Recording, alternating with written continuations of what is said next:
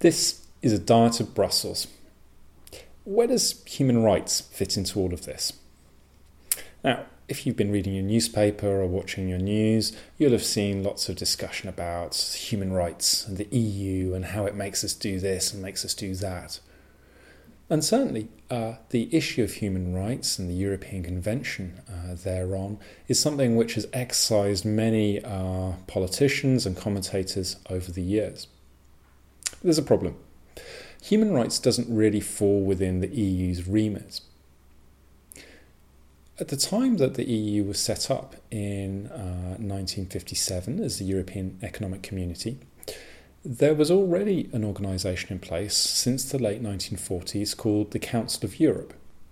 Now, this was a very much looser arrangement which included all European countries across East and West Europe uh, and beyond.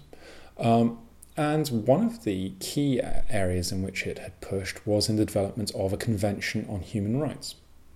Now, that convention uh, was in large part drafted by British civil servants. Um, and the UK has long uh, been a supporter of that uh, instrument and the associated court that comes with it. But the European Convention and the European Court of Human Rights, uh, which are part of that uh, Council of Europe, have never been uh, linked uh, fully to the European Union. Uh, there is now uh, language in the EU treaties which says that uh, member states have to be part of uh, the uh, convention. So, in effect, being part of one requires you to be part of the other, at least in the direction of being an EU member state. But that remains very discrete. And the EU's own court, the European Court of Justice, which sits in Luxembourg, uh, has always uh, steered clear of uh, any uh, overt pronouncements on human rights, intending instead to uh, leave those uh, pronouncements to the Strasbourg based European Court of Human Rights. Now, this is all a bit confusing perhaps. The simple way to remember it is that if the institution has the word Europe or the word human in it, then it's not part of the EU, and so isn't strictly speaking affected by this referendum and this debate. So, no humans, no Europe. European, yes, uh, but uh, Europe, no. Now, uh, human rights matters in the context of this convention for the simple reason that most people don't make the distinction. They see the word Europe, they see the word courts, they see it's based somewhere uh, else, uh, and it's uh, people telling us what to do. And uh, clearly, that's a problem. The whole row that took place uh, in recent years about votes for prisoners, uh, about deportation of terror suspects to countries where it was considered that they might be a danger of torture to extract confessions.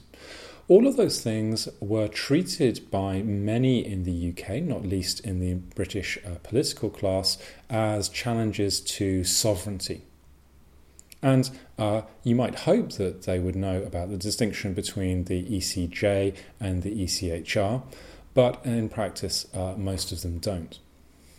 So we should never assume that politicians are cleverer than us. Uh, in many cases, we might wonder whether that's the case at all. So, what happens with relation to human rights clearly has an impact in our discussion about the EU. There's a halo effect going on here that the bad press surrounding uh, the Strasbourg based organisation clearly has negative consequences on the Brussels and Luxembourg organisation uh, as well. So, human rights is uh, separate but is also linked, at least in terms of the political and the social debate.